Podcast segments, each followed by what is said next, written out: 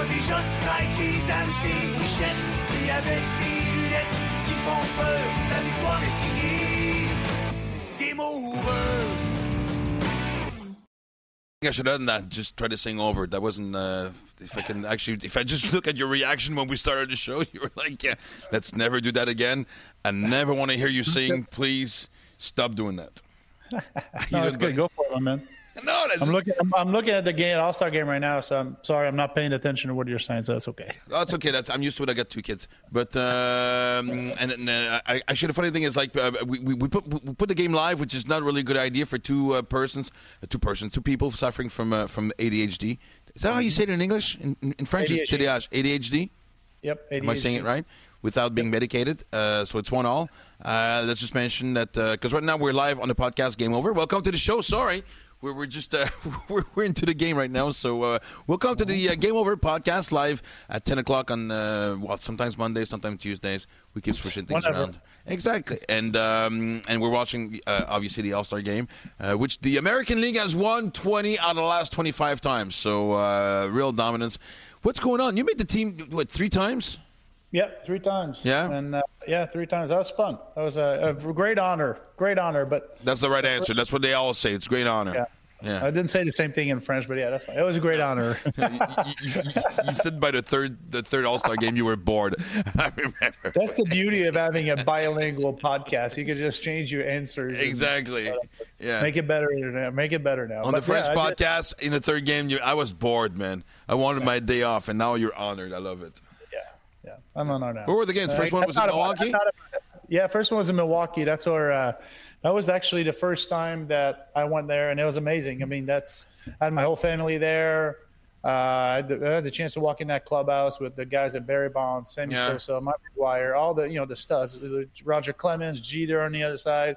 It was unbelievable, very over, overwhelming. You don't understand how much autographs you have to do. It's probably like five thousand autograph balls are everywhere. Just kind of Yeah. it's a lot of it's a lot of work. It's fun. It's very uh, very humbling experience. And when you walk in that clubhouse, you have a two billion dollar, you know, two billion dollar worth of contracts in the room. It's pretty impressive. It, it, it was amazing. But yeah, but And, not uh, just the- that. But I mean, the the first game, it's like it's not like you have the imposter syndrome. But I mean, it was your third year in the league. So how old were you? Like 27, 28? First All Star game? 27, 27, I think. I think it was 27. Yeah, because you broke out. 2000 you were 24. 2002, yeah. Yeah. So you know, you feel like a kid. You're like the, you know, or you're you're you're like the new kid on the block and stuff. So uh, no, it's gonna be pretty impressive. And just it's uh, yeah, that means at the time the Brewers were still in the American League then. Uh, were they? Well, if you said it was the first time you walked into the building, No, I was uh, actually I was home. I was like uh, we were home, and that's the first time that well, actually not the first time, but that was the first time I've ever heard a commissioner getting booed. That was Bud Selig. It was a tie Yeah. game, and they ended up in a tie game, and we ran out of pitchers and didn't know what to do, and that's when they should have done the home run contest after whatever. But No that's the year after. The year after, that's when they came up where they, they you know this time it counts, and obviously I was right in the middle of my uh, streak, 84 in a row streak, and that's you when I had also mentioned that in. French. You're allowed to mention it in English. Yeah, why not? That's what we're doing too. So we're getting better in the English side, and but no, it's, it, it was fun. I mean, it was crazy. But then uh, that's when Yeah. uh, Blalock kicked home run off of me and uh, Chicago. You blew the save my- at the All Star game. I love it. But, but I mean, your your, your streak, uh, you kept your streak alive, man. You slid those 84 games, straight uh, save games, and uh, this time this time didn't count. It didn't count for my streaks, Yeah. so that's good. It count for home field advantage, but it didn't count yeah. for my is that actually what you said once you once you gave up that home run? Was like it doesn't count. It doesn't count. My streak. Did you? know? It doesn't count to me. It doesn't count for me. I don't care. I didn't make it to the World Series, so I didn't care. But I, I, no, got, that a, was the first I, time. got- a real question because we all know what professional athletes are like, and like like you said, and I, of course I believe it, man. It's a real honor. It's you know, it's like uh three days of, it's a it's a party fest. I mean, it's, you're there with the, the best of the best. Uh, everybody's happy to be there. Everybody's gonna smile. The family's around and stuff. But once the game starts, we know what you guys are like. Professional athletes, not just baseball players, but hockey players. I mean, I once played ping pong against Brendan Gallagher of the Montreal Canadiens. I almost beat him, and honestly, I was two points away from beating him, and his eyes changed and The like the competitor came out. I know.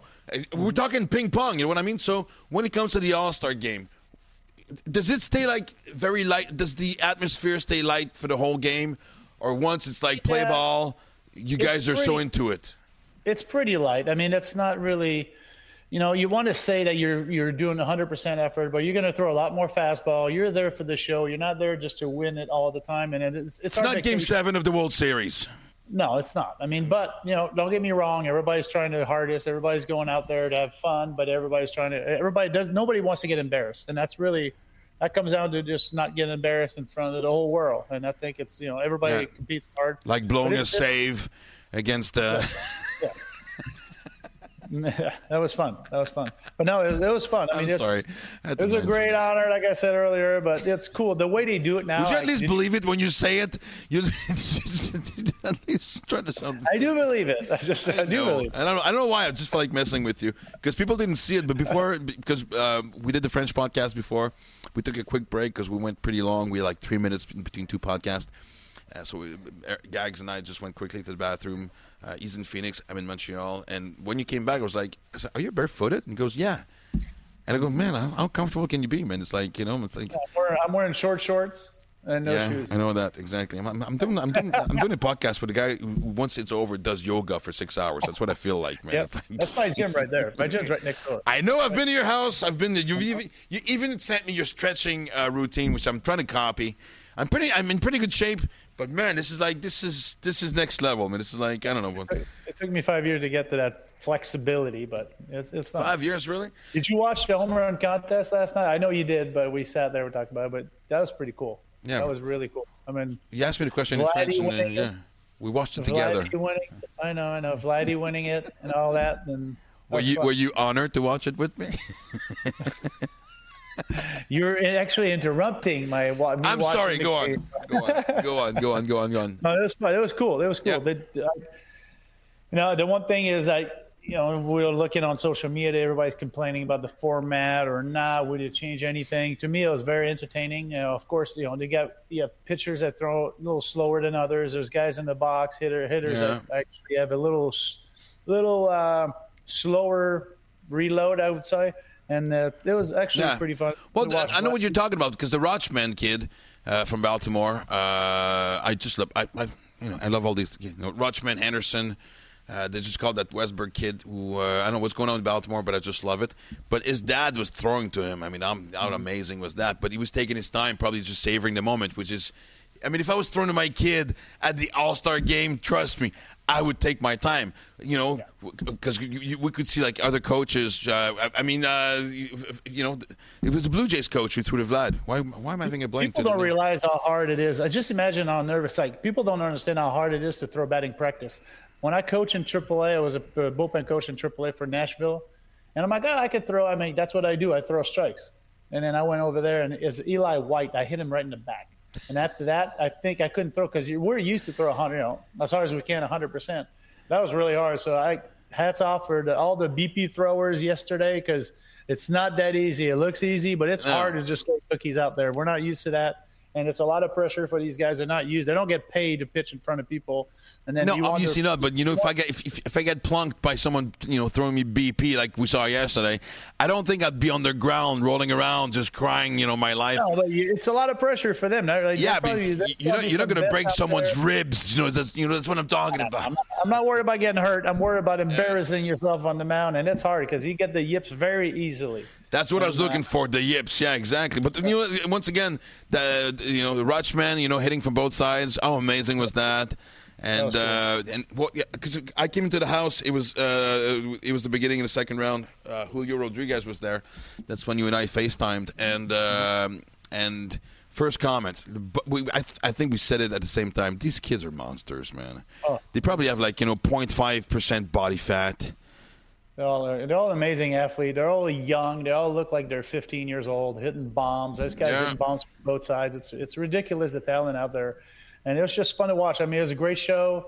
They they step up their game. MLB's doing a good job, and it's it's it was fun to watch. And now they're now it's two one by the way in the seventh inning. Yeah, for who? Because I, I can't see. I got the, uh, to, uh, for the American League, obviously. And I'm, I'm, I'm, I'm happy you're talking about the kids because we're gonna have our guest today is Greg Hamilton, who's the head of baseball uh, baseball Canada. Uh, also made the selection for the uh, uh WBC, the World Baseball Classic. Uh, someone He's you know, boss. you've known him. He's a big boss. He runs everything. Yeah, that's what I should. I should have just said that. He's like the godfather of baseball in Canada. How's that for an intro? But uh, we'll talk to him in a few seconds, and uh, you know him very well. So, uh, but um, before we actually get there, uh, quickly, uh, would you bring back the the uh, ten out rules for the home run co- contest? For those who don't know, there used to be a time when uh, 10 outs, meaning if you hit a grounder or if the ball didn't make it out of the park, it was considered an out. So uh, would you do that? I mean, I would, uh, you know, I, I, had fun last night watching it. Yeah. I mean, at some point, you can't just go on forever. You can't take pitches and all that stuff. So I would not change it. I did like the 10 outs. I think it's the, the only thing is you have to rush a little bit. You might have to rush a hitter. It's different. You might have to rush a pitcher a little bit differently. So, I mean, I would keep it that way, but uh, MLB is open to all changes. So I think it's it was good. It was fun. It was entertaining. Yeah. A lot of a lot of fast pace. Was exciting to watch. So I think the, the hitter, the player is going to adjust. And I think they've done the same thing with the pitch clock, so I might as well have pitch clock everywhere now. Yeah. It works that way. So but, no, it was fun. I would. I don't think I would change it. I like the ten outs because you can really see the real power. You would see a lot more long home runs because yesterday, like they got an extra thirty seconds for every home run they hit over 440 feet. Yeah. And there's a couple of guys I got it. I mean, the, the, cool thing is I went on a on a gambling app. I put money on who's going to win it, who wasn't going to win it. And the cool thing is there's a there's actually a uh, there's actually a really cool. Uh, bet you could put this balls hit over 430 feet, 450 feet, 460 feet, and you could bet on that. So that was pretty kind of that was fun. Well, I think I wouldn't change much. I mean, it's there's always we always complain about things here and there, but that was actually a lot of entertainment. That was yeah. fun. I haven't I haven't watched a uh, home run contest in a while. That was very cool to watch those kids. The guy a switch hitter. You got Vladdy going out there was my pick. I, I picked two guys. I picked a I picked a long shot and I picked a favorite, which favorite was Vladdy and I picked the long shot was uh, Randy Arizona. no, I'm Arizona. Oh man, Arizona. Uh, now you put that in my head. I pronounced it right in the French podcast. Now you got me thinking uh-huh. in Randy Arizona, Arizona, Arizona. Oh Jesus Christ! People are listening to us. Please, Arizona. Arizona. It wasn't that much of a long shot. If, if you wanted to pick the long shot, Mookie Betts was a long shot, man.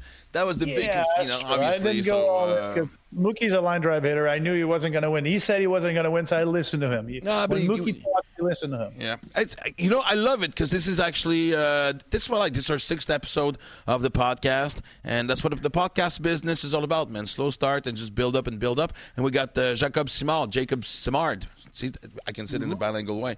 Who is asking us the question: What do we think of the uh, Max Clark phenomenon? Max Clark was picked fourth or fifth. Am I correct, Simon? Uh, check it out for us. Um, you know what? Troisième. Oh, that's right. They put, that's right. They skipped Langford. Langford, uh, I really thought that uh, Langford would, uh, would go third overall, and he actually went uh, fourth.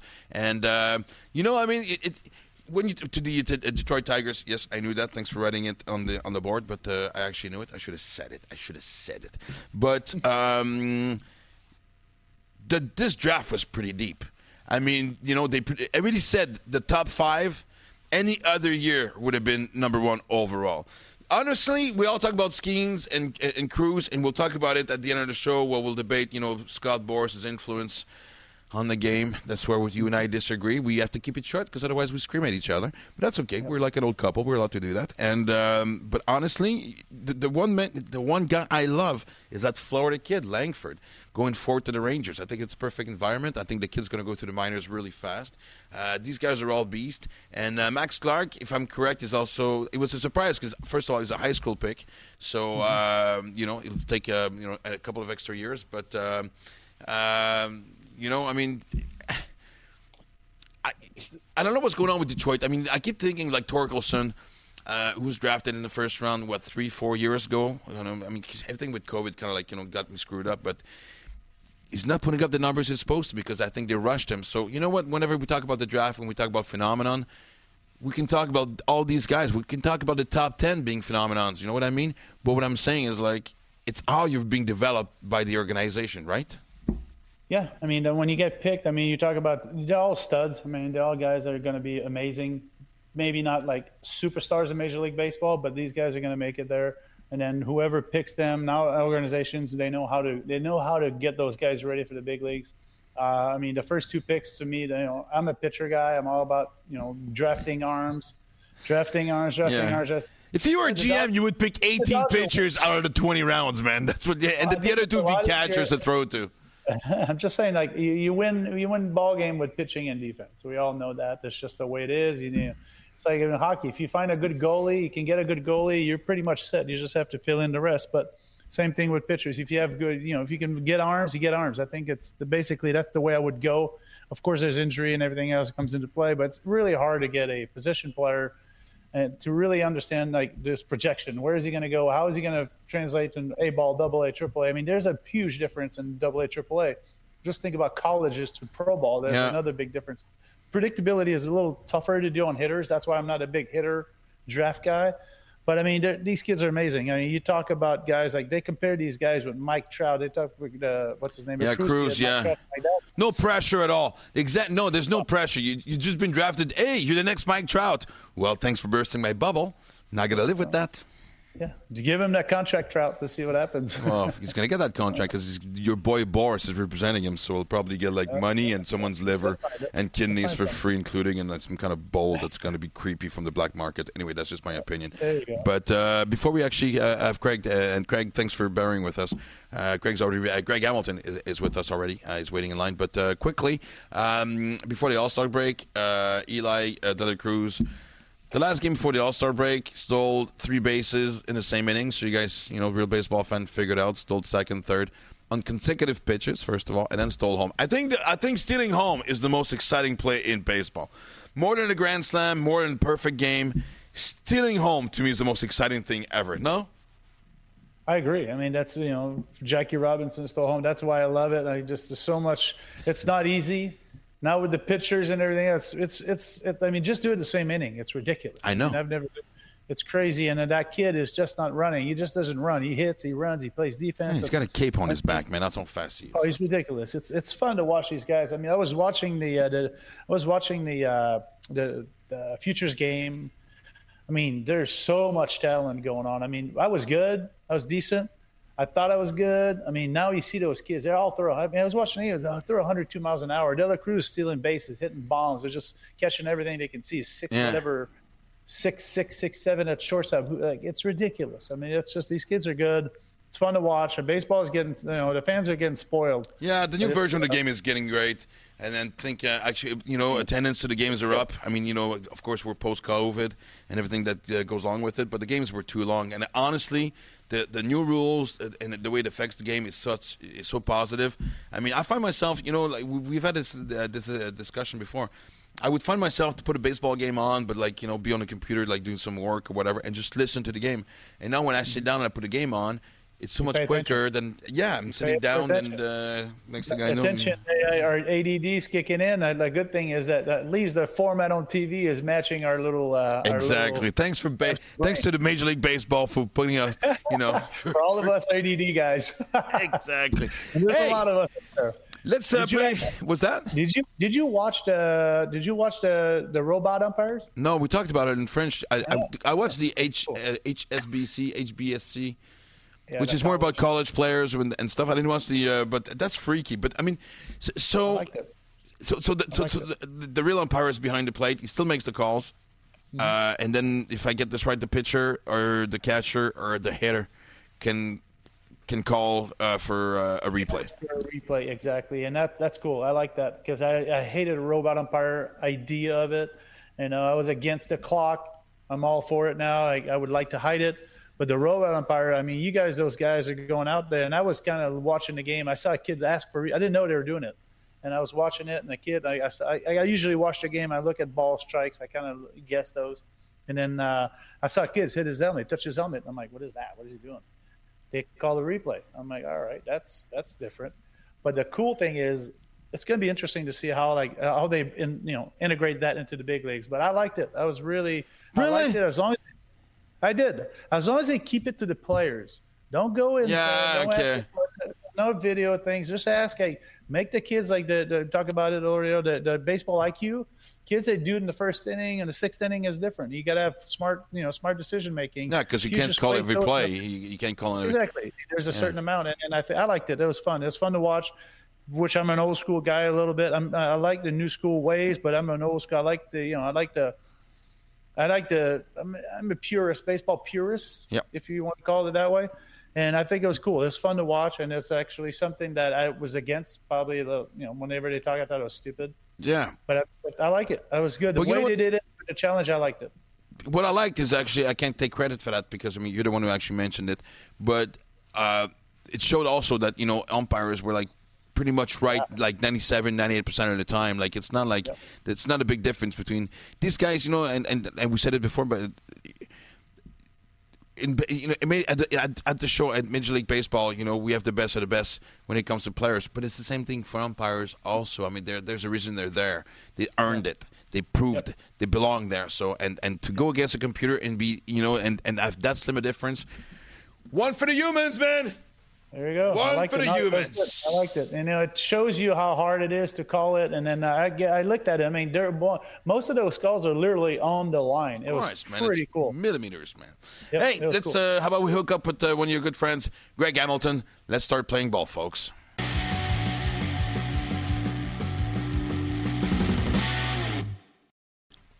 Ah, Greg Hamilton, how are you? Good, good. Great to see you guys. Eric, how you doing? Been a long doing, time. Man?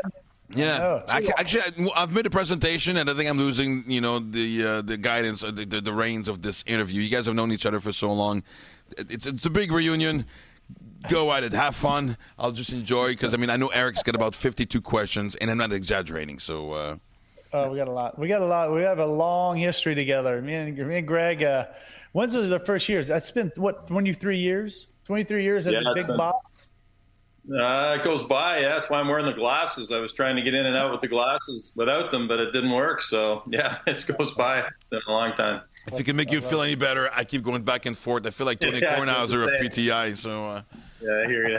Yeah, Absolutely. losing battle. We fight it, but it's a losing battle. They tell us. Yeah, you guys got to slow it down a little bit. That's yeah. it. Just slow down the aging process. Do you remember the first time you saw Eric play? Do you remember that, uh, Greg? Do you remember the first time you saw him play?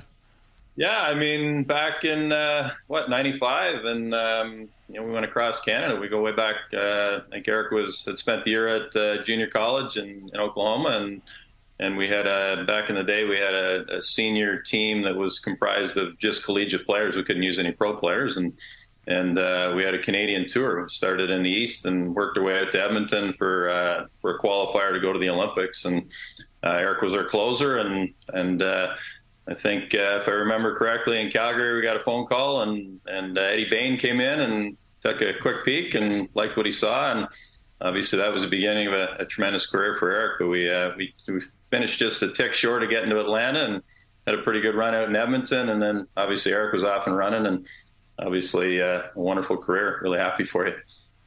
Thank you, my friend. Thank you. Hey, just tell us a little bit. I want to hear about like because I, I want to. I love baseball. I'm all about like what you've done, and like you know, I'm getting back in a little bit, doing the podcast. I've coached a little bit, but what you've done is pretty impressive because you went to Princeton. That's that's cool. I didn't know that. I just kind of did research. You went to Princeton. Did you play ball at Princeton, or just went to Princeton? Uh, no, I wouldn't have went to Princeton without uh, having a little bit of athletic ability. I played baseball and hockey there, so that was probably the nudge that got me, and I had limited opportunities to get in without that, a little bit of a push. yeah. That's cool. That's amazing. Just tell us a little bit, like, how did you become the man in baseball Canada? Like, what does it take to get to where you're at? I mean, that's amazing because I mean, you know, a lot of people say, oh, you know, you're in charge of this, this, and that, but you've you've got from Princeton, and you just now you're the man. You're the man in Canada. You're the, the godfather of Canada of, a baseball, of baseball in Canada. Canada.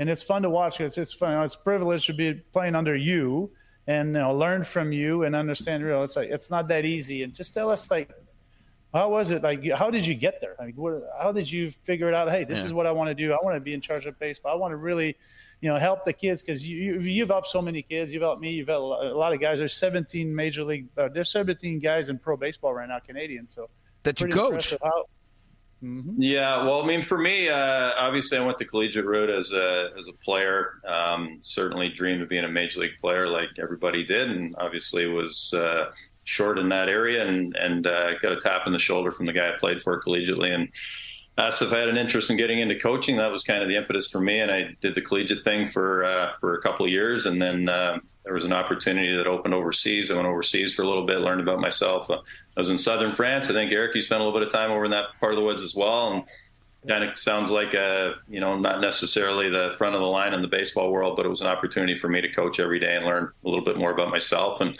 you know, if you're coaching and you're working with players, regardless of the level, you're learning about yourself. So I, I did that, and then. Uh, Baseball Canada, actually, the the, the country, uh, they had money that they put in, the federal government put in money to hire coaches in each respective sport. So Baseball Canada got a pool of money to hire a coach. It had to be a coach only.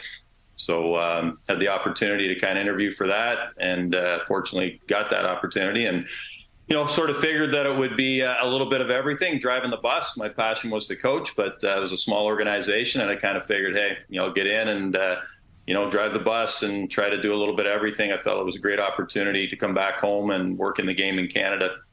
You know, obviously uh, be a caretaker of the national programs and you know be able to work with uh, with Canadian kids. And you know, the idea was to build out an alumni and and obviously build out a program that was you know a development program with our junior national team, kind of a year round basis. And um, you know, the idea again was to kind of create a development environment where, as Eric, you would know, in Canada, it's challenging with the weather and it's it's challenging with the environment to get the reps that you need to get the exposure that you need. And you know, we were able to kind of build a junior program that was year round. So we kind of married that to you know really the, the rhythm of professional instructional league and extended pro league, and then we went and played in the Dominican Summer League as well. So we have an October instructional league. We have a an extended spring trip in April. We have a Dominican Summer League in May, and sort of those three, four core elements. You know, kids that are in high school are getting 30 to 40 pro games a year um, in a pro environment, and it just kind of you know mimics the rhythm of being an extended or being you know in the DSL. And you know, for us, it's you know putting those kids up against that level of competition. Obviously,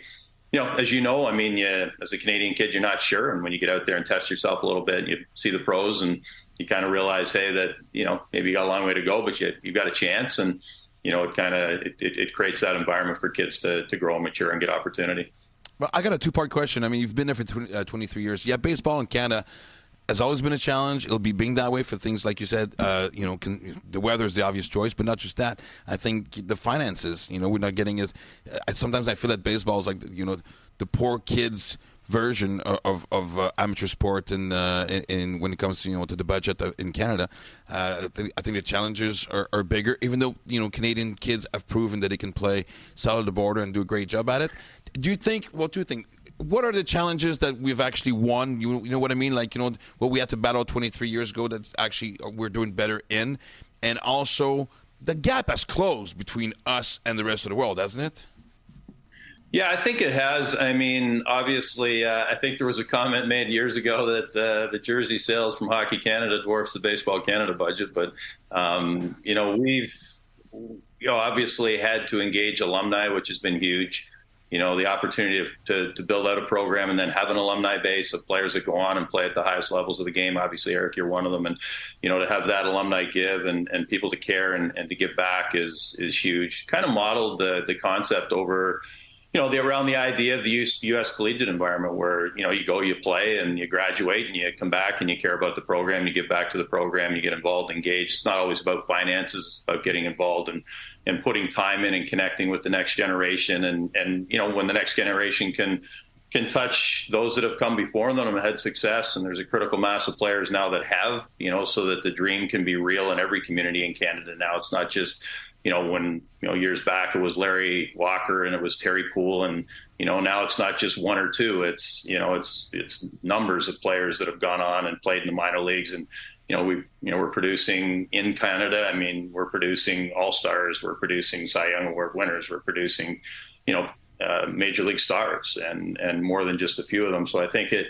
you know the dream becomes real for kids. You know they can identify they can connect you know where they play and where they grow up and the systems that they grow up in and produce major league players. And they you know the dream becomes real. And i think the biggest thing is is that you know that connect back into the program and, and giving back in. The key for us has always been the younger program or junior program because you know you, you you're able to identify kids young you're able to create relationships with those kids and you're able to kind of give them exposure and give them their wings. And you know, off they go, and and then hopefully, uh, you know, when they're in a position to get back and get back involved, and like I say, it's not always about money; it's just about being involved, caring, you know, caring about the next generation, connecting with the next generation, and and giving back, and that's been a huge thing.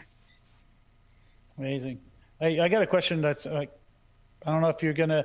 Have you ever got an offer to work in MLB? Like, because I think like, you you've you've done everything from A to Z. You've coached, you've managed. I mean, that's not you're managed a whole country of baseball. Have you ever like, been tempted, or have you ever got an offer? I'm not Texas or not Texas, but I mean the mm. Toronto Blue Jays. Have you ever gotten an offer to go MLB or even college baseball, even college oh, baseball? Um, you know what? I, have I've had sort of people that have tapped me on the shoulder a little bit. For me, um, nothing lasts forever. I feel really fortunate to be a caretaker of the national program. Um, you know, I think I understand where I fit in the game. I think I understand my strengths. I think, you know, I wasn't a professional player. I never played in the major leagues.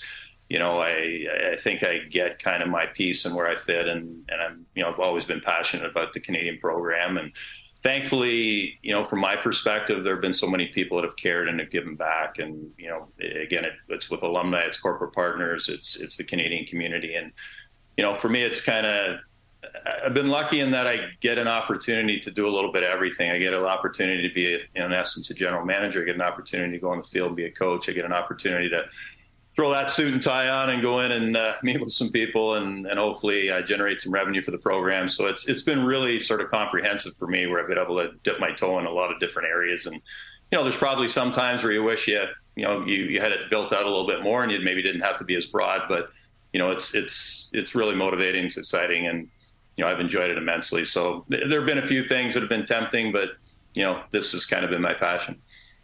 How do you challenge yourself every year? Like I said, because I mean the program's always, you know, it's, it's always a challenge. You know, when we just covered it about like you know the conditions and the money in Canada, but the instructional way to go about it and to close that gap. I mean, you know, I mean every year you have to reinvent, but not reinvent yourself. I think I'm exaggerating when I say that, but I mean I think the success of baseball Canada right now reflects on the fact that you weren't scared of like you know go what you know what can I improve on? Not everybody will look at themselves in a mirror. You know what I mean? And I think you know, let me from I'm pretty sure I'm right, but I mean the fact that, that, we're so successful is we're talking to Greg Hamilton, who questions himself every year when you when the new season starts. Well, I mean, you have to uh, do that, right? I mean, uh, Eric, I mean, you would know. I mean, you, you did it at the highest level of the game, and you look at how the game's evolved now with analytics and you know, just, uh, you know, I mean, if you kind of hold on to kind of what you believe was traditional, I mean, you want to hold on to some traditions because they're, that's what makes the game special, but you have to continually be fluid. You have to evolve. You have to be open minded. The game's probably moving faster than it's yeah. ever moved. Because not every coach does that. You know, some people stick to their old ways. Um, well, it's pretty tough to do that right now and kind of stay relevant and stay current because it moves so quick and it moves so quick with the next generation of players. And you know, things have changed dramatically since COVID. We had, you know, we had COVID up here that you would know. I mean, it was it was a year and a half of lockdowns, and you know, it, it, I look at kids that were in that 2003, four, five class. They missed, you know, they missed a year and a half of, of development in the country. I mean, you think back, Eric, when you were playing high school ball. I mean, if you, you know, I mean, you miss a year and a half where you're not playing. I mean, you're, it's, you know, that group of of players in high school. I mean, I always say to the scouts when you talk to them, you know, there's going to be guys in there that are going to surprise you down the road because they were shut down for a year and a half. I mean, they had no reps of any meaning. And, and you think they'll you know, catch so up? That, yeah, yeah, it's changed. The draft has changed. I mean, you look at the draft now. I mean, it's uh, you know, Major League Baseball is, you know, they're they're cutting back on numbers. The number of opportunities for Canadian kids out of high school has changed dramatically in the last couple of years. You know, again with only 20 rounds and you know, probably less emphasis on projection, and they're going to use college a little bit more to as a development tool as opposed to drafting that toolsy Canadian kid that you know might be a little crude and not be able to throw strikes yet, but have a really good arm or you know, be an interesting physical kid. And but they're going to let that kid probably go to college and figure it out on the backside. So it's you know you got to kind of change with that, and and it's moving fast. Yeah, especially now with the new change. I, that, there's a question like for me. I mean, I know it's not but the way the kids come now, like they're with the data, with the technology, with social media and everything else. So how do you guys prepare the kids to be ready for all that, to be a professional? Now it's not just on the field anymore. It's literally understanding yeah. data, understanding technology, understanding how to be a social media. Basically, uh, it's almost with the NIL. We talked about it a little bit earlier on the front side. How do you get these guys prepared for this? Because there's just so much to it now. Now, back, back in the days, I threw 92, 93 miles an hour great, you're good. Let's go into minor leagues. There's very little. Uh, the off field, the off field is actually more exposed now than it was when you played, and you have to prepare the kids ready. And we, all three of us remember remember what we were like when we were 18, 19, 20. You know everything. you figured out everything. Every every every advice you get, whoever's giving it to you is wrong and all. You know what I mean? So, but the reality of baseball nowadays, especially off the field, is as important as it is on the field, right? Yeah, I mean it's uh, it's probably you know it's earlier specialization than you've ever seen, right? So you're seeing kids that are you know they're they're concentrating on the game 365 days a year from grade nine onward, and I'm not necessarily subscribing to that as being you know I don't necessarily feel that's has to be or or that's the be all and end all, but uh, there's more and more of that. So it's trying to find you know, it's trying to find a balance for the kids. Um, you know, kids run around more than they ever did in terms of the showcase world, and they're playing for different people, and they're getting different messages and different voices and different kind of feedback. Um, you know, so you're trying to, you know, to me, you're trying to simplify more than you ever did in terms of your messaging and trying to give them, you know, realistic messaging. You know, not negative messaging, and not trying to be, you know, somebody that's, you know, you know taking away, you know, the, the the fact that it's going to be hard and all that sort of stuff. But the reality is that you know the the world that we live in right now with social media, like you're touching on, the showcase world, all that sort of stuff, it tends to rate these kids really early. It tends to kind of you know give a sense of who's going to and who's not prematurely, in my opinion. Um, and as we both know, some of those kids, you know, most of them when they start rating kids in grade nine, they're going to be rated too high or too low, and it's either very overinflated or it's underinflated and discouraging. So it's really trying to kind of take a whole pile of information and a whole pile of opportunities and you know just they go back to kind of our junior program. The one thing we do have is we're able to play pro games on a consistent basis. So you always say to the kids i mean every day you go out there take a look. I mean eric you did it. You know it better than i do. I mean take a look across the field. You know are you ready to go over there emotionally? Are you ready to go over there physically? We're down here for two weeks. I mean you're going to be down here for six months. You know are you ready to do that you know, and, and, and, and really be honest with yourself about where you fit. And, you know, it's, you know, you look at this year's draft, I mean, there's, you know, there's one kid that, you know, I mean, it's a family that produces baseball players, but, you know, it's the third Naylor that, you know, they yeah. drafted in the first round again this year. And, you know, other than that, you know, it's not a lot of guys. And that doesn't mean there's not going to be a good grouping of players out of that age bracket, but, you know, it's going to be a little bit longer game for them to develop and grow. So, um, I, I, think there's more information than they've ever seen. You know, Eric, again, I go back, you know, you did it. You know, coaching comes from everywhere now. I mean, they get it on the internet, they, they, they just get so much information. And, you know, trying to simplify that, create relevance based on where they are developmentally, where they are age wise, not trying to get them overloaded um, you know, it's it's a challenge. I mean, it's great that it's all there, but certainly for the younger kids, it's it's a lot. I remember when I played. Uh, when you get to like the, the uh, junior level, back then I'm 53 years old, so you know what I mean. It's like 30 years ago. Usually, the best, some of the best Canadian baseball players were also great hockey players, and we're facing that decision of like, where's my best chance for either like you know trying to you know play pro ball, pro hockey, or even college wise. Am I wrong? Or, are kids now that are playing baseball have have made that decision like younger, like say I want to be a baseball player. They made a decision when they were like 13, 14, 15. You, you don't see that de- debate as much as it used to be. It was like, man, I got to choose between those two sports. You know, I think kids now specialize in one thing and give it all, right? Yeah, I mean, I think the thing that you see more than and and, and the coaching's probably never been better you know, there's probably never been, you know, more knowledge to provide to youth in sport. But youth is probably, eh, the youth sporting system's never been more monetized, right? So, you know, sport is a year round endeavor. People are doing it professionally with youth. So, I mean, you're signing your kids up and they're playing in an amateur baseball system. You know, the, the old days of volunteers underpinning that and volunteers coaching, those days are gone. So, somebody's that's coaching your kid is doing it for a profession and they're doing it year round. So there's a lot of pressure on kids very early to stay in one sport because the people that are running that sport are that's what they're doing for a living. So they want to keep you in that sport year round. And you know, it, and there's a certain point in time when players are getting that type of training that probably earlier you're forced to make a decision to walk away from a multi-sport or you fall behind. I mean, sometimes they make you believe you're falling behind in grade six, seven, eight, nine, and I don't believe that. But you know, there gets to a certain point in high school with the number of reps that are out there, and the fact that you know kids are playing so much more that you probably have to make a decision a little bit earlier in terms of you know what you want to do, whether you know be concentrating on baseball or whether it's yeah. basketball, hockey, or whatnot. At the same time, it's kind of sad because when you're a kid, you're supposed to be playing multi sports. I mean, it's proven. It's proven fact that you know playing di- different sports, you know, develops your body different ways and social wise too and stuff. So, you know, it's just a little comment I have. I mean, I was going to say before I press it back on to uh, to Eric again, the kids are also walking through those programs a lot more mature than all three of us were at that age, right?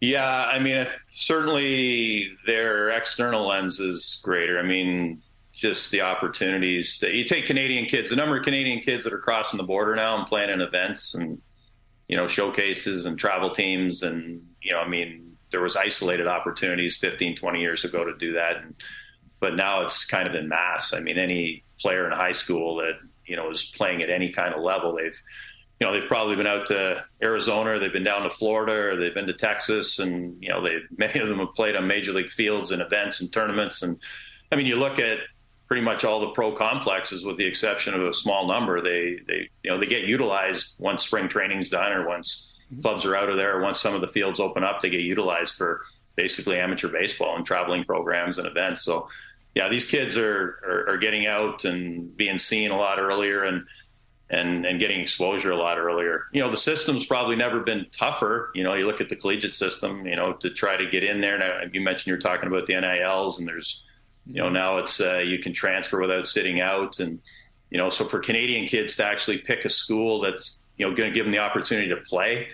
You know, that's where it comes back to Canadian kids again. No matter what we do up here, we're still a little bit behind. You think of the reps that a you know, Eric, you're living in Arizona, what the average high school kid in Arizona would just get in easy reps in good weather versus, you know, the reps that you're trying to make up out here, basically with the weather. And you know, yeah, You, you export and you go south or you go west, but it's usually for a two week period. So, you know, you're playing catch up as a Canadian, and when you enter college baseball now with the you know the transfer portal and guys leaving and you know schools bringing in juniors, I mean, the ability for a Canadian to go down there as an 18 year old and and play and get the reps that they need to get to grow is challenging. So you've got to be extra careful now on the school that you pick, and you probably have to pick a little bit below your ceiling to give yourself an opportunity to get those reps to play. No, it's that that it goes back to me like it's it's it's almost a double edged sword. You want the kids to you know your job is to make sure they get the exposure. Your job to make sure they get to the next level, give them opportunities to go college, go to pro, and all that stuff. It's amazing. And to me, it's you know it's you know, I don't know the benefits of it. You know, parents have the FOMO, fear of missing out. The kids, they feel like they're falling behind. But I'm always going to be like, I, I believe in playing multi sports. I believe in not just doing one thing over and over and over, and all year round benefits. But how do you like? How do how hard is it to keep your players in the system, in the Canadian system, where you know I don't know if it's good or bad. I mean, we talk about it in Canada. How you want to, you know, school wise, what do we need to change? We need to change like how like how do we you know. Yeah, do we bring high school baseball here? Do we find like you know uh, why come we don't have like college programs? I mean, we I mean yeah, the, you know the weather is always a challenge, but I mean if Vermont has a baseball program, that Montreal can have one. You know, I mean if there's a team in Seattle, there can be one in Vancouver too. No. Yeah, I mean, I think at the high school level, there's more and more academies. I think one of the challenges that you face now is to try to convince kids to sort of settle in. So if you take like, you know, if you take the province of Quebec, so the ABC, I mean, if you can, you know, there's good coaching, there's a good environment, and you try to get kids to settle in and play and commit to playing there for a two or three year period, and make, maybe you make a trip in the spring or you make a trip in the fall. But trying to get kids to play competitively in leagues is one of the things that's kind of fallen by the wayside a little bit with the showcasing world and I think that competitive baseball in leagues is really important because again, you you learn to compete. You learn that you know that that playing the game to be successful and and and to compete and, and try to win is has value and has importance in, in development as well. And you know, a lot of the I mean the showcasing is good from an exposure perspective, but there's not that same level of compete when you go to a showcase. You're really going to a showcase to to just basically show, right? I mean, you're going there to, yeah. To it says it all. Seen. You're going there to, yeah. I mean, you, as long as you run the 60 well, as long as you know you throw well, doesn't matter where it lands, as long as you take a good round of BP and you know you look good. I mean, it doesn't matter if you threw it to the right base. Really, it doesn't matter whether or not you know, you made a, a, good pitch or a bad pitch, Is whether it's 90 plus, and yeah. if it's 90 plus, you're happy, right? So who cares about baseball instinct? Come on, it's overrated. Yeah, so I, that's one of the things right now that's a bit of a challenge. It's just trying to get kids to settle and kind of take their time with development, take their time with the process. You know, like sit in an environment where you've got quality coaching, quality schedule, and just kind of go to work every day and and be patient. Um, there's the system right now is is really, you know, it's it's it's built on hurriedness, right? It's built on moving, you know, basically rating kids and moving kids forward, and and and kids kind of chase that, and they chase it early. So, I think the one thing that you know we try to do, or you try to do the best you can, is to kind of slow it down a little bit for them and get them to understand that there's really no magical pill. You just, you know, as you know so well, Eric, you just got to kind of you got to stay with it and you got to make sure you're with good coaching and you got to get out there and get the reps in every day. Hmm. And you pick a school based on that if you're going that way, where you're going to go and you're going to play and you're going to have a chance to be in the lineup. I mean, now it's, you know, kids look at, they can go on the internet and they're, they can go right into the University of Tennessee locker room, for an example, or clubhouse. You know, yeah. they can go into the Florida clubhouse. So who wouldn't want to be there, right? I mean, hmm. but how many Canadians are ready for that out of high school? So I mean, it's you got to pick right. You know, you got to kind of you know convince them to kind of slow the process down a little bit and you know yourself like how many guys out of canada are ready for pro ball and with the draft being shrunk down to 20 rounds and minor leagues you know the jobs being shrunk even further probably go down again next year and the year after i mean how many high school kids are really ready for that so um, yeah, just kind of. It'll be interesting to see how like how do we adapt. Basically, how, what do we send our kids? Like I, I, believe I believe in the independent league part. I mean, I think there should be feeders for Canadian kids after a certain program go in there. There's great competition. But uh, I'm going to jump on another totally different question. I'm like, because I love it. I had the chance. You gave me the chance to play in the WBC, and uh, me, Dempster, all the old guys, and that, that's pretty amazing. I mean, I had such a good time. But I want to know, like, what comes into selection process? I know, I know that the values of the Team Can you talk about alumni and everything else. So when you guys are looking at it, like, what are we looking for? Are we looking for exposure to young kids? Are we go looking for to enhance the Baseball Canada program by exposure to the, you know, example me or Dempster or whatever. So how do you guys decide to team like this? Because it's touchy. Because everybody's going to complain. There's yeah. always, you know, I complain all the time. Everybody complains. So how? What do you guys look for? He you complained to me yesterday. We were talking about it. We I knew we, was, we were going to talk about it today. And it was Greg, like, knows, Greg knows I complain a lot. well, the, the, good, the good part about it, when people complain, it means they care. So that's a good yeah. thing. I, I that's the perfect answer.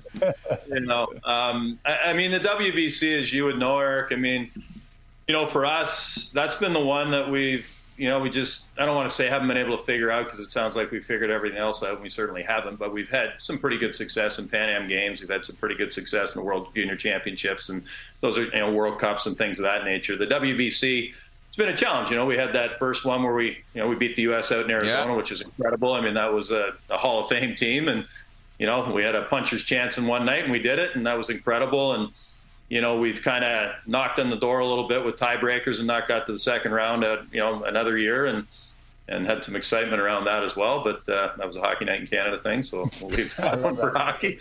Um, but I think the, the challenge with that theme, as you know, is like if you kind of you, you put together sort of the wish list, yeah. and you know if we could ever get all of our major league guys you know, and, and, and, you know, people always come back and say, well, why didn't he play? And is he not patriotic? And does he not care? And, and you know this, you know, and firsthand, Eric, I mean, there's a million reasons why players, you know, choose not to play when they're in the major leagues. And, you know, I can honestly say those are genuine reasons. You know, I mean, there's sometimes contractual issues. There's sometimes you've signed as a free agent and you know that the club is, even though they're not supposed to be, uh, a little bit lukewarm on it. You know, you're just on the verge of getting to the big leagues and you're trying to get traction and you're afraid to leave camp and, you know, all those sorts of things. So for us, you know, if we can ever get that, you know, all of our big league guys together, certainly our pitching, you know, you look at what it could have been this year, not to take away from anybody that played because we had a great group of guys, but, you know, we didn't have Paxton, we didn't have Soroka, we didn't have Pivetta, you know, we didn't have Wick. I mean, you know, you could kind of go on and on. If you could get all the guys, you know, and you could line it up, I think we can compete with anybody. Yeah, you know, when you don't get all the guys, then you've got to be creative, right? You've got to kind of look at, you know, and I think again, you did it. We had no worry about you handling the stage, no worry about, you know, you dealing with the environment because you've been there and they're squared. So that comes into it a lot of times. Sometimes, and I understand why you get criticized for saying, how do you take somebody that's retired? Or that's not your case, but I mean, how do you take somebody that's not playing? How do you, you know, well, we don't have a perfect roster. And when we don't get all of our big league guys, then it gets imperfect in a hurry. And then we have to, you know, it's a major league tournament, as you know. If you're going to do anything in that tournament, it is a major league tournament. So the, the, the trade off from going with, you know, we, when we went with Adam Loewen that one year, you know, he was the fourth overall pick, still the highest pick in the history of the country. Yeah. You know, he was really just an incredible talent with the makeup and the ability to slow it down. And he was composed beyond his years, and he had the stuff to go with it.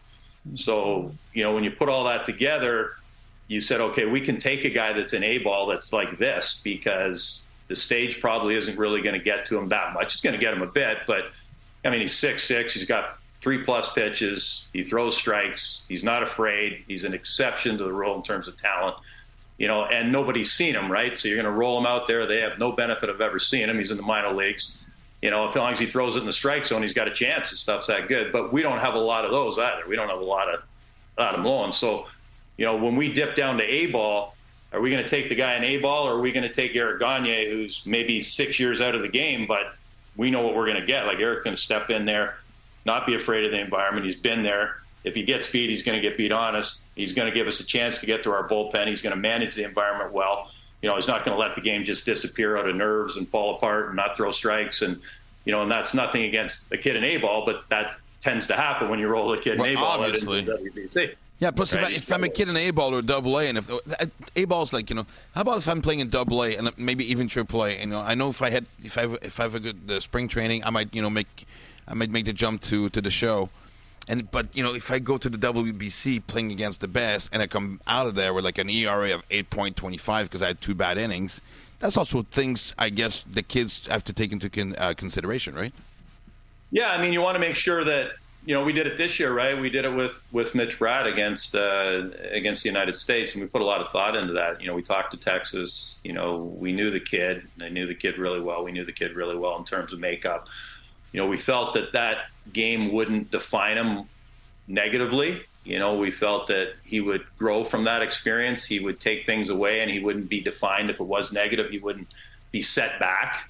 You know, he wouldn't be discouraged. He wouldn't be kind of, you know, it wouldn't hurt him in terms of development. Texas was of the same mindset that they were fine. And then we were obviously going to not let him hang out there. We're going to protect him. But you know, it was one of those environments when you saw Freddie go over and you, you know, he gave him a hug and, you know, a little pat and all that sort of stuff. It's a kid that grew up, you know, and took, he'll take things away and grow from that experience. But there's certain kids, very few that you can put into that environment. I mean, you can set somebody just in the wrong direction, right? They're overwhelmed. It just goes terrible. The wheels fall off. They lose their confidence. It, it affects their pro career as they move out of, out of the WBC. So, so for us, you know, the answer it's it's really a blend, right? It's a it's a blend of you know trying to get as many big league guys as you can. Once you don't get the major league guys, okay, who has the pedigree and the experience? Obviously, Dempster had that when he did it. You know, we knew he could handle that. And, and you're going to blend that with a certain level, you know, certain minor league player. At that time, Josh Naylor was in the minor leagues, and you know we knew Josh could handle that environment, and he was a special talent you know, and, and wasn't quite ready for it, but he was going to get mentored by Freddie and he was going to get mentored by Morneau, and that was going to be a great opportunity for him to grow. Um, you know, you look at this year, Eddie Julien, right? Eddie had that moxie and that confidence, and you just felt he could yeah. handle that stage. And, you know, that's he's got that. You got that. It, they have that it factor. They have the it factor. That, that thing you can't really, you know. Yeah, and, and he carried that confidence to spring training, and now with the Twins. Yeah, yeah. It's fun. Exactly. It's fun to watch, and it's fun that you explain it that way because, of course, I'm emotional. I want to win. I want to, you know, I'm involved. I love to be like, and you gave me the chance to play. But the, when you put it that like this, it's it's it's amazing. You guys, you have to protect your, or, I don't call them assets. You have to protect the guys in minor league. You don't want to crush someone's confidence. And you got a guy like, oh, like me that, hey, if I get crushed, who cares? It's not a big deal. And then, uh, no, it's, it's, it's impressive. And what you've done is pretty amazing. It's, you know, I always, uh, you know, I always go back, and the best time I've had in baseball was literally coming back with WBC and being part of the Canadian pride. And to me, that's really that's what it's all about: represent your country, represent where you're from, never forget about your roots. And you know, I really got to say thank you because that was really, literally the best, the best time because you know the game doesn't always want you. And then I had a chance to come back and prove what I wanted to do. I got kicked out of the game a little bit, and, I, and that was amazing. And guys like guys like you know Phil Philippe Mo and the uh, Loewens of the world and Dustin Molleken, all these guys. Like it's pretty funny because that just gonna lead me to the next question is like, what's the best moment, uh, best moment you've had with Team Canada? Like we have the fights with Mexico. We had you guys won against USA. Which one was the biggest moment you've had? The proudest moment as a Canadian, you know, to be you know part of that. Um, I mean, uh, quite a few of them. Fortunately, I mean, you think fondly of you know, I, I know you would. I'm sure you'd feel the same way. I always say when you when you accomplish something as a group, you kind of you want the clock to stop a little bit, right? Because you just you realize how much everybody's put into it. You realize how hard it is to have success, and you just kind of want it to stop for a bit and enjoy it with each other and kind of reflect with one another. And probably the two for me, just because of the sport and and and what it meant when we accomplished it were back-to-back Pan Am gold medals. And the reason I say that is because I, I remember, you know, the players go out and they're on the podium, and we as coaches, you kind of stand to the backside as you should. But I can remember it just hit me naturally when I was standing there because when they do the medal ceremonies, they raise the three flags the gold medal, the silver medal, and the bronze medal. And the three flags go up simultaneously, and the one that goes the highest is the gold medal, and second is the silver, and then the bronze, right? So standing there as a baseball person, as a caretaker in a national baseball program, and realizing, you know, just how many great players come from the United States and how many great players come from Cuba, and watching the Canadian flag win the race, and you know, the American flag Keep being going up, it keeps going up.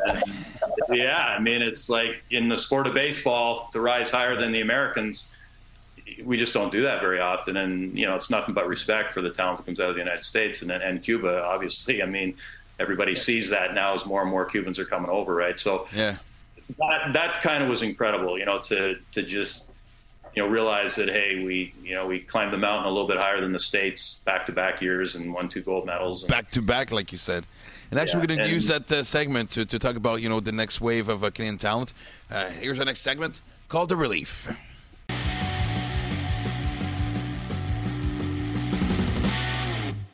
Uh, we're going to thank uh, Greg for that segment because uh, the relief is actually sponsored by uh, l'Académie Baseball Canada, but also by uh, Baseball Canada. So thanks for, uh, I don't know if you knew, but you're actually paying for this segment. So I just good stuff. That's great stuff. It's money well Hopefully spent. it's money well spent. Uh, exactly. Yeah, definitely. I'm glad it's going well, Eric. Great to see you, eh? and we'll stay in touch. Yeah. but I got a question for you. Um, so we both have because we have the same question. The third brother got drafted uh, third, 39th overall by the A's, who will be in Vegas pretty soon. So I guess his development will change uh, radically. Uh, I think the you know the money will be there to like you know. Well, the A's did a good job developing. It just you couldn't keep the players. But I mean, you've you've seen all three of them. Uh, funny enough, three different kind of players. How how, how do you? I'm not going to rank the brothers. I mean, you know, I mean, first of all, I got Josh in most of my pools, so he's my favorite right now. But how would you compare the the the the, the, the little one compared to uh, the other two? You know what? They're all different. They, you know, the same family. Obviously, it's it's a terrific family. So I mean, you you know, you provide context. I mean, yeah. they're they're they're really really good people. They're they're different. You know, you, you, see Josh, you see. You know, you see he wears his heart in his sleeve. You see the, you know, if he was a hockey player, he'd be a bruising winger. He'd, you're a fashion defenseman. He's going to go right over top. He's just ultra competitive and, you know, all about uh, the passion of the game and its team. And, and obviously, I mean, as a high school hitter, he's he was incredible. I've never seen a you know very few that that, that just offensively were as dominant as he was. So. Um, you know, just a dominant offensive player, somebody you come to watch swing the bat, and real special. You look at, you know, Bo, who's, you know, it's no, I still say no, but it's Bo. Um, you know, some of the parts, you know, he kind of does a little bit of everything. He does everything well. You know, there's no part of his game that's not good. He runs the base as well. He slows it down well defensively. I mean, he's he puts together great at bats. He's he's just a good player in every facet of the game, and he's steady as they come. And yeah. And then Myles is kind of a he's a little bit across of, of both. He's he's uh, you know he's very toolsy. Got a ton of tools. Um, you know, everything across the board. Uh, a little less advanced in terms of those tools, you know, being playable right now. He's got some work to do in terms of, you know, growth as as all of them did. But you know, Myles has a little bit more work to do, I think, in terms of, you know, just building out his his offensive game. It's all there. He's got plus power, and you know, it's easy power, and he's got a plus arm, and you know, hands and feet all work, and you know, he's just, you know, the game for him, it's going to probably take a little bit more development maybe than the other two, but we'll see. But the tools line up right across the board. And, you know, that's why he got picked where he got picked because he's got some very special talents. Who's the best player you've seen in uh, from coming from Canada the last five years? Would it be in the, in the Naylor family or? Uh... Um, going back five years. Um, I mean, Josh was incredibly dominating. I mean, Josh, Josh was turning around like he did things with the bat in high school that were silly. Like it was it was crazy what he did as a hitter because he had a he just had an incredibly advanced confidence in his ability to hit, and he had incredible ability to hit. His hands were special, and you know he as a high school hitter. I mean, you know, like it's crazy to think, but I mean, I watched him turn around Lucas Giolito and you know, big league guys that yeah. would be down in rehab assignments. And again, Eric, you, you know that you go down a rehab assignment, you're not really worried about the high school kid. You're just getting your work in. But, you know, again, for a high school kid with a wood bat to take 100 mile per hour fastballs and, and like turn them around is is crazy. And he used no, to do that. He, he's legit. I've seen him play a lot. I mean, I've seen him as you know, I've seen his little brother Bo as a catcher when it was Cleveland minor leagues. I was coaching uh, rookie ball with the uh, Rangers, and I've seen uh, Josh is just probably hand-eye coordination, bat to ball, the way he controls the bat is pretty impressive. I mean, defensively, you know, whatever, it doesn't mean much, but yeah, whatever. well, I mean, did, did they say that in the scouting report once in a while? Defensively, I'm not worried. Eh, whatever.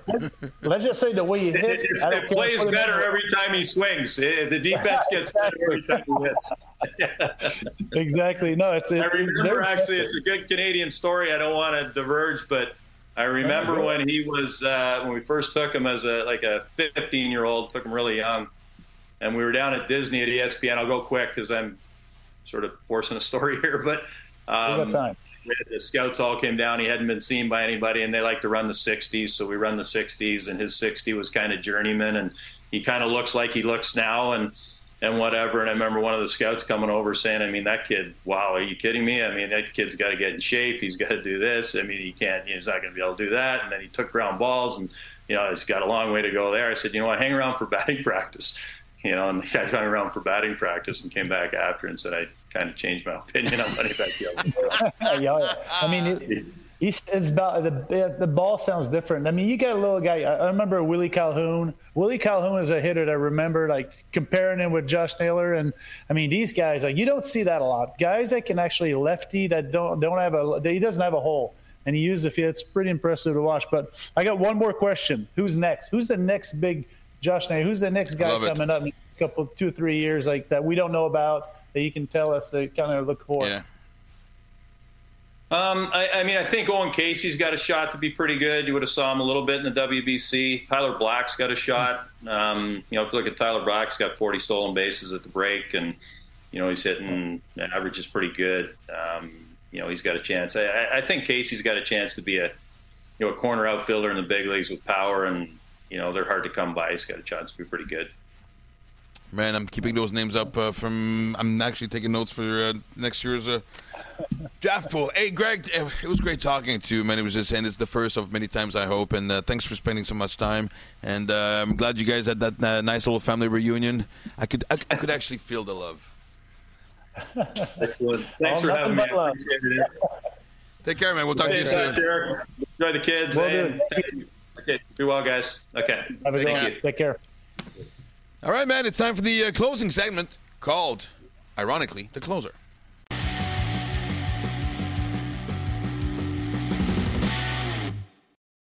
I'm glad we got those questions out of the way, and I get we got some scoops on the next ones and stuff. But uh, now it's time for. There's a reason why I'm wearing the uh, the uh, Pittsburgh Pirates jersey right now. It's more like of a protest uh, jersey right now because uh, on a French show we had Alex Agostino. For those who don't know, he's uh, he's the fact the fact checker that we call. He's like more than it's more than the regional scout. I mean, he covers Quebec, the Maritimes, and uh, New England, but he's not the first one on the ground. He'll check what the other guys sent him as a report. So you know, it's pretty high up in, in, in the hierarchy.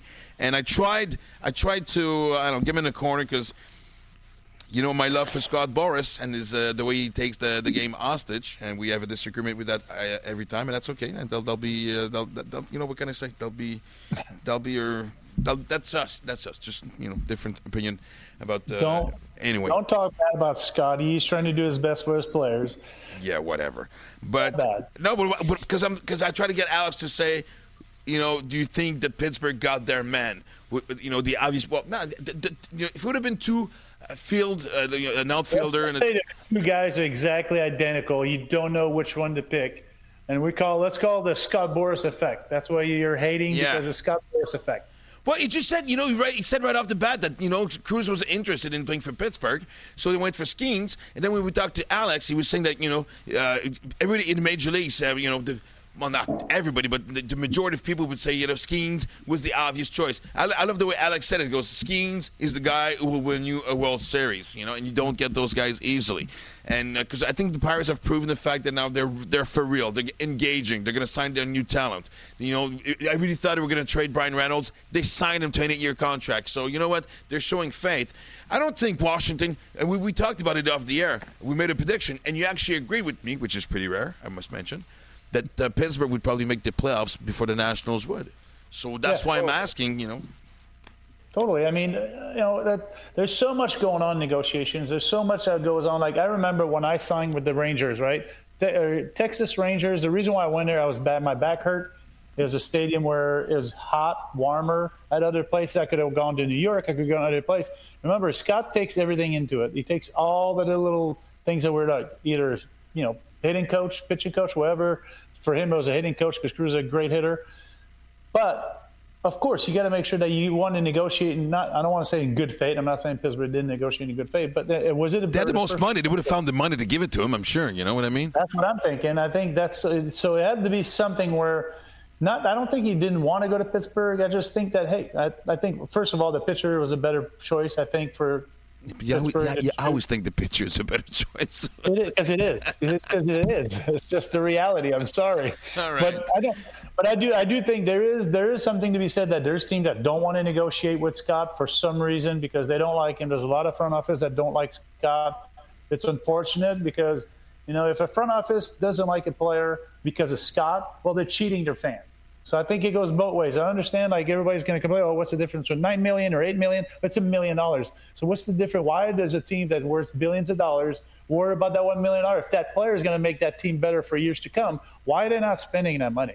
Like yeah, There's but like I said, I think Pittsburgh would have spent the money. And, you know, maybe I'm just making a big deal out of nothing because, you know, maybe Skenes might have been the better choice. But when you look statistically, in I think the last 10, 15, 20 years, whatever, it was a big chunk of time, the least amount of success for the first overall pick were were pitchers, second catchers. Injuries, development is a, yeah, exactly. But and that, but the, the, the, predictability of a hitter is hard. We talked about it a little bit earlier about the wood bats and metal bats are different. It's hard. And then I still believe that you build teams on pitching, you build team on defense, and of course it's great to have an A Rod or uh, you know compare it to Mike Trout. That's amazing. Whoever did that prediction, like that that's a big one. That's no like, kidding. I'd hate it, man. You just get drafted, but someone say, "Hey, you're the next Mike Trout." Well, fuck off, man. Just give me. I haven't done anything yet. I haven't even signed my contract. Just let me play it. Just shut up. Let me be me and just like see what happens. You know. You know I like that Pizza yeah. because I mean it was a deep draft. You know I think. Uh, most yeah. people say the top five, the, the, first five could have been like a first overall pick in any other year. I like the Langford one in Florida for some reason. I'm the one that, that's that's what I, I got my money on. That's hard. That's hard. It's just hard. I mean, the draft is hard. Baseball is such a sport that so many variables. I mean, you have a mental attitude, you have a, you know, you have, you have talents, you have the skills and everything else, but a lot comes into play. A lot. It's a game of failure. So you know, maybe maybe it wasn't the right fit. So I like I like who picked. I like their pick. That's a great pick, and I don't think Scott anything. I, of course, Scott has some to do with it. Maybe Slightly. Slightly. His job is to get the most for his players and where his players want to go. That's the most important thing. I remember and that's just the way it is. So uh, it's okay. No, you know what? I'll give him that because I mean, the, the guy, all these guys coming up. You know, Brian Hayes might not never be the hitter that people thought he was going to be, but he's an amazing third baseman. Oneil Cruz will come back from his injury. The, those who replaced him did a pretty good job. You know, Nick Gonzalez at second base is growing up really well. Uh, Henry Davis, you know, went off to a good start. You know, he's slowing down, which is normal when you come up from Double A. Or was it Double A or Triple A? But anyway, you know, we you know, I'm, I'm, I'm, you're the expert. You're the expert. You know all so much in minor leagues. That's pretty. That's impressive. Thank you. Well, that's my whole idea of this podcast was is entirely based on trying to impress you. That's that's exactly the only reason why I'm doing this. But what I'm you saying did, like, you did, you do in the minor league side. Yes. Thank you. you. But you know what? Pitching wise, you know they got. Oviedo uh, is doing okay. Had a good start, but you know, slowing down. Keller, after all these years, is finally showing up to be like you know a front ace. Is at the All Star game right now. So, so yeah, based on that, on the fact that they've had a hard time developing, you know, good pitchers. The last one is Gerrit Cole. Uh, you know, that actually had an impact, a really huge impact on the game. We know what the, the rest of the story. So I'll give him Skenes. It goes back to Are you're going to pay a guy $40 million a year to pitch every five days, or are you going to pay a guy $40 million to play every day? And I think that, that you know, you're going to answer that with the players. You're going to get the players that play every day. You want to pay them. That's why you can always go get those. That's why you draft pitchers. Yeah. But you know, because we, are talking about it uh, because we are actually watching the guys from uh, from Quebec being drafted, and uh, there's a young kid called uh, Jeremy um, yeah. Uh, Pilon, Jeremy yep. Pellin. You've actually coached him. He's 17 years old. He was drafted last year, didn't sign. He drafted again this year uh, at 17 years old. Um, he's got the option of heading off to Alabama, which is an amazing school. It's a huge yep. school. I mean, it's SEC. You know, it's not. And you know, and the Tampa, uh, the Rays uh, drafted him. Rays one of the best drafting teams uh, in the last 10 years. Rarely get it wrong. I mean, which rarely get it wrong. It's a big comment, you know, when you know that 80% of the guys don't make it. But what I'm saying is, like, especially pitching wise, they have a keen eye, a keen eye for like you know young talent on the mound. Uh, but you know, if, if you're going to be drafted 18 in the 18th round, and I might go to Alabama, I'm not signing for because I think I think it goes. It should be about like 50 grand. It's about 50 grand uh, the yeah. signing bonus if you're drafted in the 18th round. You're going to go with most of the. I'm not just using that Quebec kid. I'm using him as an example, obviously. But I mean, all the guys who were drafted in, in, in round mm-hmm. 18 obviously probably have uh, college options. Not probably. They all do. So it's like pay up. Otherwise, I'll make that that, that nil money when I go down south. And I think that's why he got drafted in 18 round, not in the first five rounds. I think he's a you know, he's a top he's a top end guy. I mean, he's one of those guys, super young. Uh, he, he, works hard. He came over by himself with his dad and came over to work out he's a plus pitcher. He's going to be really, really good. He's got great options. I think from him just to stay healthy, you know, work hard, stay healthy, and he's got. I mean, his curveball is is it's a major league curveball, and it's really already at 17. Yeah, yeah, yeah. It's it, it's it's legit. It's really, really good. It's it's insane. he throws 92, 93. I think he touched 94. Lefty. Yeah. He's got big legs. He's got big frame. He's going to be good. I mean, that's impressive. And let's not forget about the other French Canadian kid, Pierre Olivier Boucher. Yeah, he's uh, drafted you know, the tenth round by the uh, by the Braves. Should start in uh, yep. in I Hay, High A, I Hay. Uh, Twenty three years old. Yeah. That's cool. That's fun. We got it's, two it's of them. I mean, it's fun. Yep. Yeah. Hey, hopefully actually, they represent us well. Yeah. Well, you know, I'm sure Greg Hamilton's got him on his radar, and actually uh, but the thing, we didn't do a good job. We didn't even uh, we didn't uh, look for, at, at uh, all the other Canadians. Sorry, you know. We kind of checked we the French kid, you know, but uh, yeah, exactly. Well, we got, Myles Naylor, Myles Naylor, Matt Duffy, Connor O'Halloran, Sam Shaw, every uh, I can't. There's no way I can pronounce that right. Pierre Olivier Boucher, Jérémy Pilon, El Pilon, no, El Pilon. Yeah, no, he right? wasn't. Was he drafted? No, he wasn't. He, people thought he was going to go, but he but he was. Hayden Miller, blah blah. Anyway. Yeah, well, no, and like Greg said, I mean, base, you know, baseball in Canada is getting you know better and better and stronger and stronger, and so, I mean, you know, we used to have like a parade if a guy draft, was drafted in the first or second round. Now it's like you know we almost expect it, and uh, you know Myles Naylor, you know, the third brother, and and that's amazing. I mean, three Canadian brothers drafted. All three were drafted. The first two were drafted in the first round. Uh, Josh what, went to number 12. Bo, I'll say anything. I think it was 27th or 26th or something like that. And now uh, Myles, uh, 39th, man. It's it's comparable to the Drew brothers. The three yep. Drew brothers who were also drafted. Uh, two of them were in the first round, the second round. So there you go, That's man. Right. Exactly. I wish Cleveland would have drafted him. Cleveland, that would have been amazing. That would have been great. Imagine You know, at, at that point, you're just asking the mom to have another kid. You know, it's like, uh, we need a closer. So you go. Hey, folks, this is all the time we had, man. Uh, once again, with great time, you know, great spending time with you. Uh, we can actually watch the, you know, that three to two, the National Three League two, would actually win that game, man. It's like, uh, the, like I said, the, Kimbrel's in. Kimbrel's in. Wow, I that's know. my like, that's my boy. 400 save this year. That's cool. that's probably why he's in because I think they used the adder. At, oh no way, no way. Is it is it out? Oh, that was pretty close, man. All right, two down? Oh, First one down. Okay. Anyway, sorry. ADHD, man. That's what happens. We're watching the game while we're doing a podcast. What a bad idea. If you want to follow us on uh, on social media, here are all the addresses. Uh, here's where you can find us. Um, you know, we post videos once in a while, questions for you. We're gonna get some trivia involved, man. Everybody loves trivia. I love trivia. I'm sorry. We got to get some, uh, but you know, we're just learning. This is the sixth episode.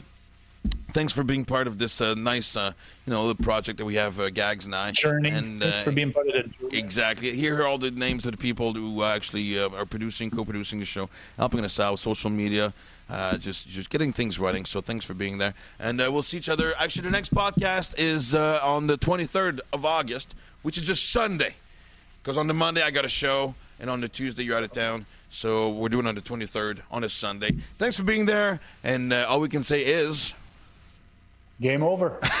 we got to work on that. Partie est terminée. La partie. Have a good night, folks. On ferme les livres, c'est terminé. Qui monte sa butte, c'est Eric Gagné. Avec ta balle, Bichette. T'as déjà striké dans tes bichettes. Et avec des lunettes qui font peur, la victoire est signée. Game over.